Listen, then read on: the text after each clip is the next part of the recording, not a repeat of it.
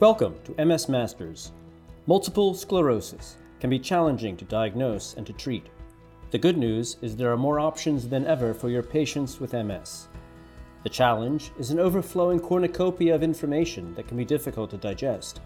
MS Masters helps you stay on top of it all with expert presentations on key topics within MS. In our inaugural episode of MS Masters, Dr. Edith Graham of Northwestern University summarizes the current state of knowledge on the use of disease modifying treatments in women who wish to become or are pregnant, including IVF treatment and the postpartum period. Hi, everyone. My name is Edie Graham. I am a neuroimmunologist at Northwestern University, and today we'll be discussing pregnancy and multiple sclerosis for our topic for the MS Masters. I have no disclosures, but I will be discussing off label use of treatments. Our first case is a patient who we will call Emily, who is 34 years old. She has a history of depression, and she came to our clinic with acute sensory transverse myelitis. Her symptoms began with numbness that progressed from her stomach to her thighs and then to her back over a three day period. As the numbness progressed, it became difficult for Emily to walk. On clinical examination, she has dysesthesias to pinprick from her breast downward. This was her initial MR imaging. On the left, we have a sagittal view of MRI FLAIR se sequence, and on the right, we have sagittal um, STIR imaging. There was one uh, perpendicular uh, periventricular lesion seen um, that was non enhancing. She also had a new lesion here at the dorsal aspect of C3 here in the cervical cord. She does have two lesions in the lower thoracic cord, um, one at T8 and one at T10. So when we think about the diagnosis for her, and in fact, these lesions were not enhancing. So she does not have what would be kind of enhancing and non-enhancing lesions that we would typically look for for dissemination in time for this patient. Um, however, these lesions, particularly the one at C3, could correspond with her current lesions. So when we look for a diagnosis of MS, we need lesions that are separated in space in four different areas in the MRI. So those areas are periventricular, which must be touching the ventricular surface here in the um, juxtacortical region, which she does not have, which again must be touching the cortex. In the infratentorial region, which includes the brainstem and the cerebellum, and then in the spinal cord. So she does have lesions in two out of the four spaces. But given that she's only had one clinical relapse, um, we would have to rely on our McDonald 2017 criteria and obtain a spinal tap um, in order to see if she has oligoclonal bands, which can substitute for dissemination in time. So um, Emily's cerebrospinal fluid, in fact, did show 15 unique oligoclonal bands to her CSF that were not present in the serum. Um, so she did meet criteria for MS. She was started on Tecfidera. A few months later, um, she decided that she would like to get pregnant and she was considering um, doing this via in vitro fertilization as she had been trying to get pregnant for several years without success. She was coming to us wondering what her options were in terms of continuation of disease modifying therapy. Um, one, while trying to, to get pregnant, but two, um, while she's undergoing in vitro fertilization. So, none of these are current disease modifying therapies are FDA approved in pregnancy, any use of them would be considered off label. We do use the um, pharmacokinetics that we know of each of the disease modifying therapies in order to guide um, our treatment strategies. So, Tecfidera has a very short half life and is eliminated from the body within one day. It can either be discontinued just before conception if uh, or trying to conceive um, if if you want to be very safe or it can be, in fact, um, in many cases, continued right up until conception. Um, it's unlikely in, to cause any fetal harm. There have been no case reports in patients who have become pregnant and stop Tecfidera fetal malformations or other adverse pregnancy outcomes. She could continue that.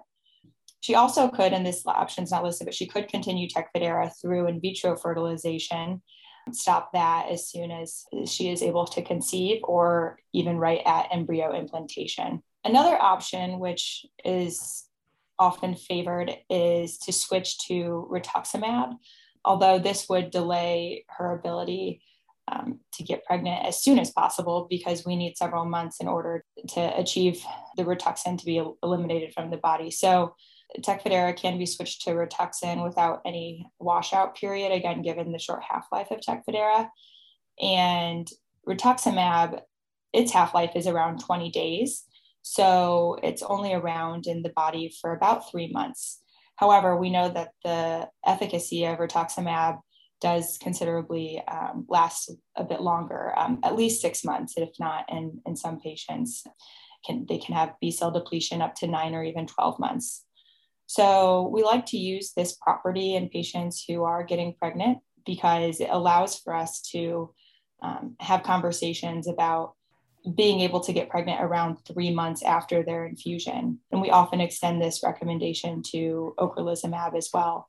And in fact, during the early portions of pregnancy and the in the first trimester, um, there really is very little antibody crossing across the placenta.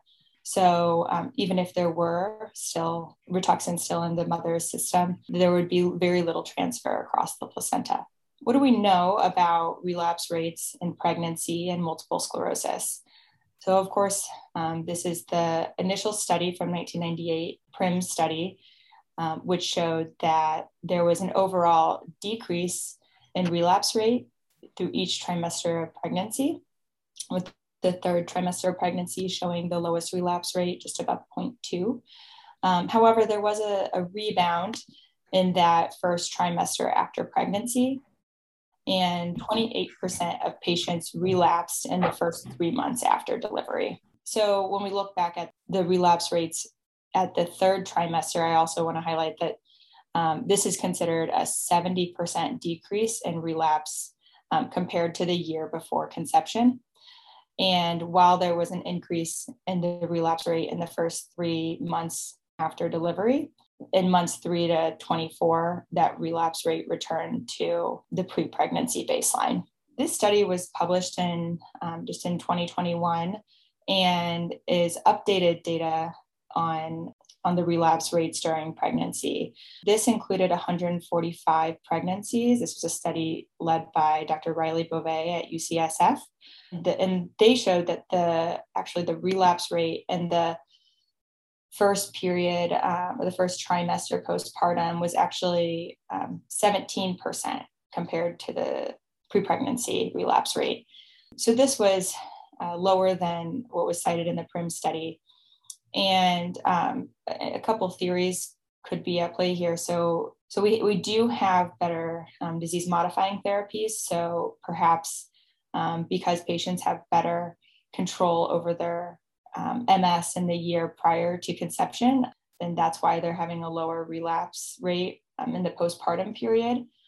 But also, um, they did do a sub analysis looking at, ex- they excluded data before 2010 to see if it was that just the the change in disease modifying therapy was affecting this and they reported that uh, by excluding earlier data they didn't find any difference so so basically they're saying in this cohort the the relapse rate is is really not as high as it once once was thought to be in the in the period postpartum which which really may have implications on on how we may prophylactically treat women in the postpartum period, whether or not postpartum steroids are necessary. I think it raises a lot of questions about when we may need to restart postpartum disease modifying therapy as well.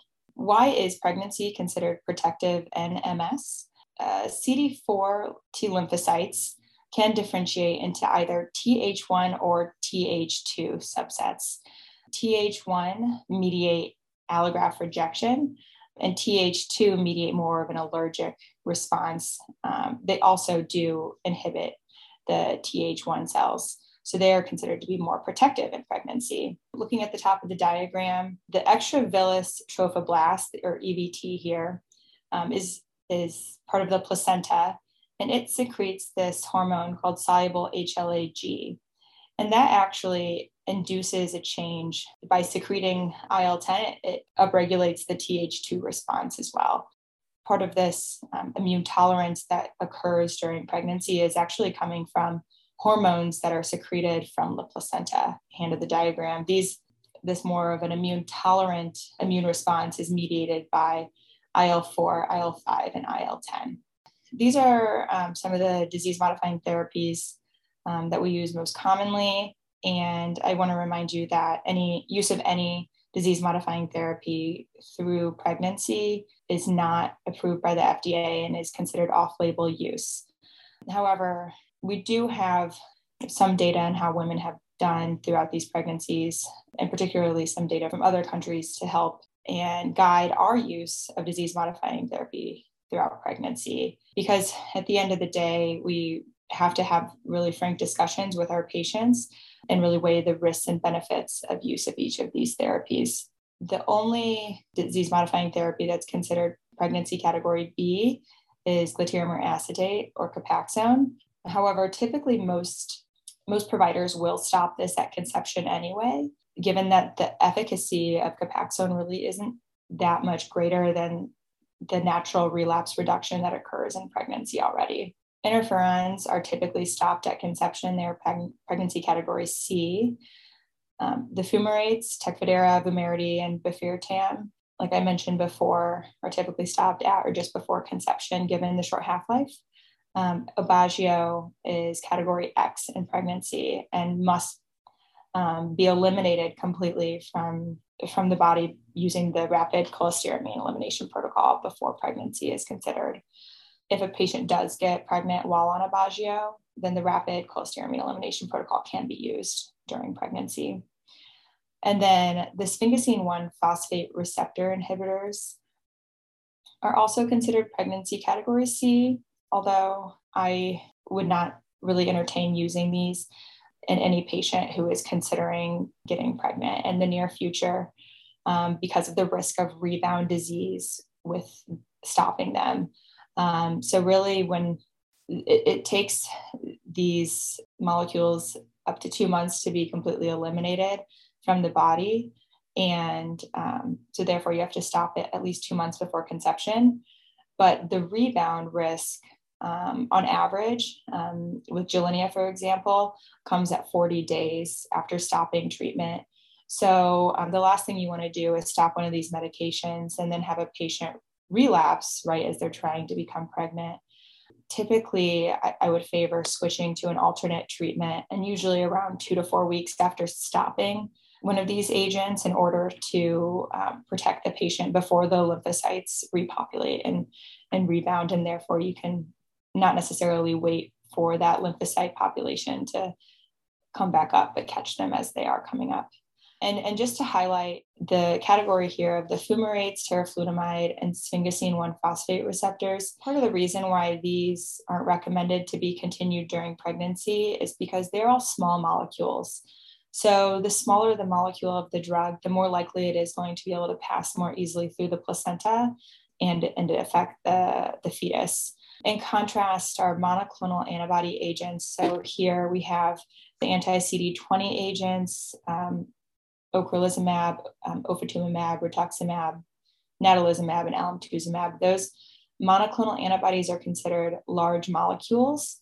Um, and again, they really don't cross the placenta in the first trimester and really it increases throughout. So the most crossing would be throughout the third trimester of pregnancy. We don't have as much data yet on Kesimpta since it's relatively newer But pregnancy outcomes with Ocrevus and rituximab, we have data to show that there is transient decrease in lymphocyte counts in fetuses, but really only if they are administered within four months of delivery. So we have not seen that same effect in patients who are just receiving it at that three months prior to conception. Um, so, therefore, are considered um, very safe at that point pre pregnancy.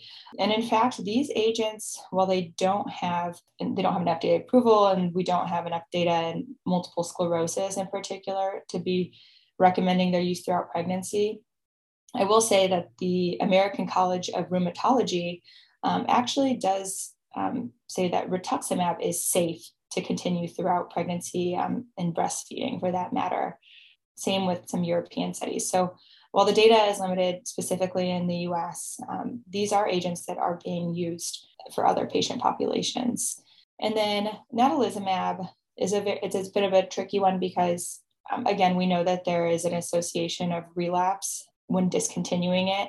It's not one that I typically put on patient, I, I typically start for patients who are planning a pregnancy because I don't want to have to discontinue it right when they become pregnant. We don't have a lot of data on um, the effects of natalizumab um, continued throughout pregnancy. Um, there is some data to show that if there is an infusion within the last six weeks of the pregnancy, that infants can have a, a transient anemia and thrombocytopenia. And patients who do become pregnant on natalizumab. They may have aggressive disease or you're worried about inducing a relapse throughout pregnancy. Natalizumab can be considered to be continued throughout that pregnancy at extended interval dosing, so at six week intervals, and then make sure that the last dose is not any greater than 34 weeks of gestation. But in reality, I think if you're able to have a discussion with your patient in preconception planning, I would probably favor switching natalizumab to Ocrevus or rituximab prior to that conception planning. Alemtuzumab, again, with the half life and monitoring, we typically say that patients can get pregnant around three to six months after their last infusion of alemtuzumab. Look at how monoclonal antibodies could potentially affect pregnancy. So we don't have evidence that they increase risk of birth defects. Birth defects typically occur very early in the pregnancy when these aren't uh, crossing the placenta. And then I typically like to remind patients that all pregnancies have a 3% risk of birth defects at a population level, regardless of what medications patients are on. And then to highlight use of assisted reproductive technologies in multiple sclerosis patients. So we don't have a lot of data on the outcomes of patients using in vitro fertilization, but we do have two studies from 2012. One was a prospective study with 16 patients that showed that in vitro fertilization, particularly with use of the GnRH agonists and recombinant FSH, increased relapse risk by seven times and the risk of new gadolinium enhancing lesions by nine times. And then a retrospective study of 32 patients showed that after three months after use of in vitro fertilization, the annualized relapse rate increased from 0.8 to 1.6. And this again was associated with GnRH agonists um, and unsuccessful um, IVF, so failed IVF. Um, however, I think updated um, studies are needed because our current protocols are much shorter and we frequently don't use um, GnRH agonists. GnRH antagonists are actually more common. And we also um, continue disease modifying therapy throughout the controlled ovarian hyperstimulation portion um, and transvaginal oocyte retrieval, which through hormonal injection portion of IVF. And the studies that um, our data is coming from now looked at patients who were not on disease modifying therapy. Are you enjoying this episode of MS Masters? If so, please be sure to subscribe to this and other multiple sclerosis podcast series brought to you by the neurologyhub.com. Welcome back to MS Masters with Dr. Edith Graham. Having discussed adjusting disease modifying therapies when planning pregnancy, we now hear another case how to adjust a disease modifying therapy when a patient has an unplanned pregnancy. So, our second case is um, a patient who we'll call June. Um, she's 36 years old and she developed painful vision in her right eye four days ago. She's also experiencing clumsiness in her right hand. Her visual acuity is 2040 on the right, normal on the left, and she has a relative afferent, pupillary defect on the right. She does have some weakness in the right hand, um, four out of five strength in the finger extensors, interossei, and abductor pollicis brevis. When she presents to the ED, they do get um, a pregnancy test, which is positive, and they confirm it with a serum beta HCG, um, which is um, is in the 20s, which is is low, um, which means she's likely less than five weeks pregnant. She had an MRI brain and cervical spine without contrast, so we avoided the use of gadolinium, which has not been shown to be teratogenic in animals, but there's no safety data in humans. So um, it's typically avoided, although um, if absolutely necessary, can be used. There is a hyperintensity in the right optic nerve consistent with a right optic neuritis. She does have periventricular, a large periventricular lesion and some smaller ones, as well as a juxtacortical lesion here. And then she has a dorsal lesion at C3. Then looking at the brainstem, we do see that there is a lesion in the left brachium pontis um, on T2 FLAIR. And one of the tricks that we can use in patients who um, cannot receive gadolinium is to use the, the DWI and ADC sequences to look for restricted diffusion, um, which, if present, is highly specific for an active MS plaque.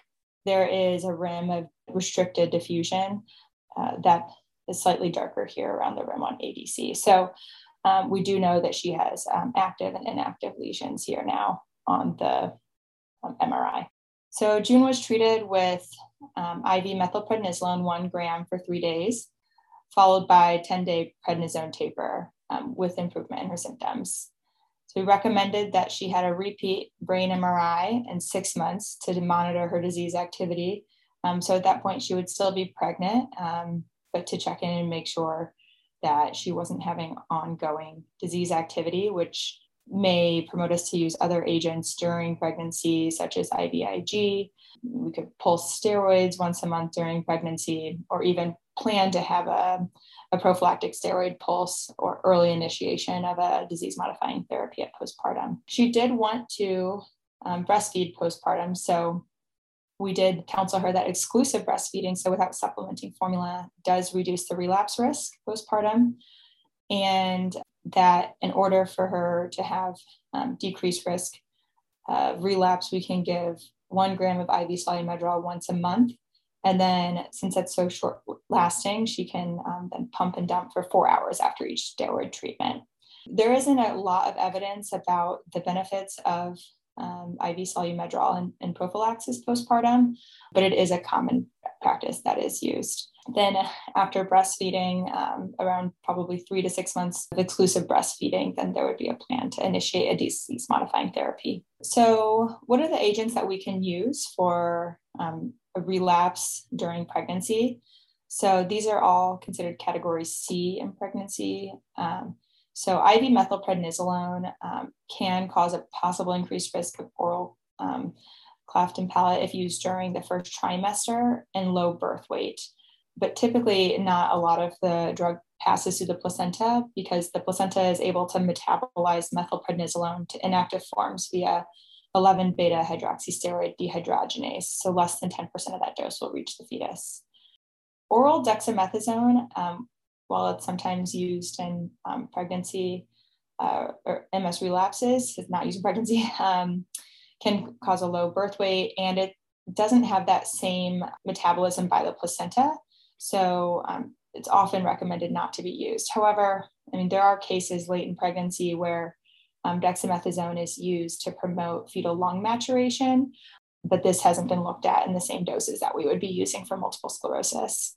IVIG, while it has no known adverse effects on the fetus, there's limited data in the use of IVIG and its efficacy uh, for MS relapse. But if a patient also continues to have um, a refractory relapse to these above treatments, then um, you can use therapeutic plasma exchange during pregnancy. What are some of the things that we can counsel patients on about postpartum relapse risk? So we know that greater disease activity in the year before and during pregnancy doubles relapse risk in the first three months postpartum. Um, and that's uh, from from 16% up to 30%. And that's from the PRIM study. And then we also know that use of disease modifying therapies in the preconception period is associated with a 45% reduction in relapse risk postpartum. We know that breastfeeding is protective um, with an odds ratio of 0.3, um, and that's from our recent data from the study by Dr. Bové. And um, we also know that use of natalizumab or fingolimod is associated with a higher risk of relapse postpartum because of that rebound effect. And then in the case of pregnancy loss during the postpartum period, we can consider using prophylactic monthly IV steroids, which would be compatible with breastfeeding as long as they pump and dump. So, in summary, for patients who do not have well controlled MS on their current disease modifying therapy and are looking to get pregnant, um, I would optimize their treatment first and um, have them use reliable contraception for at least six to 12 months before they try and conceive. I would be aware that the risk of relapse is highest in the first six months postpartum, and particularly in the first three months. Um, I would avoid S1P inhibitors in women of childbearing age and consider rituximab or ocrelizumab as the top choices. And um, remember to counsel patients that use of biologic therapy during pregnancy is associated with transient, transient hematologic abnormalities in newborns to know that it is okay to use IV methylprednisolone and oral prednisone for relapses during pregnancy, um, but to be mindful of the risk of oral cleft palate um, with IV methylprednisolone use in the first trimester. To be aware that in vitro fertilization may be associated with a higher relapse risk, but that the studies that we currently have have not looked at um, use of disease modifying therapy throughout the IVF procedure, um, and that our current procedures have changed. So I want to thank you for listening to our presentation today. Thank you to Dr. Graham for sharing her knowledge with our listeners in this episode of MS Masters. And thanks to you, our listeners. Be sure to visit theneurologyhub.com for more podcasts in the field of multiple sclerosis. MS Masters is brought to you by the editors of the Neurology Hub and Practical Neurology.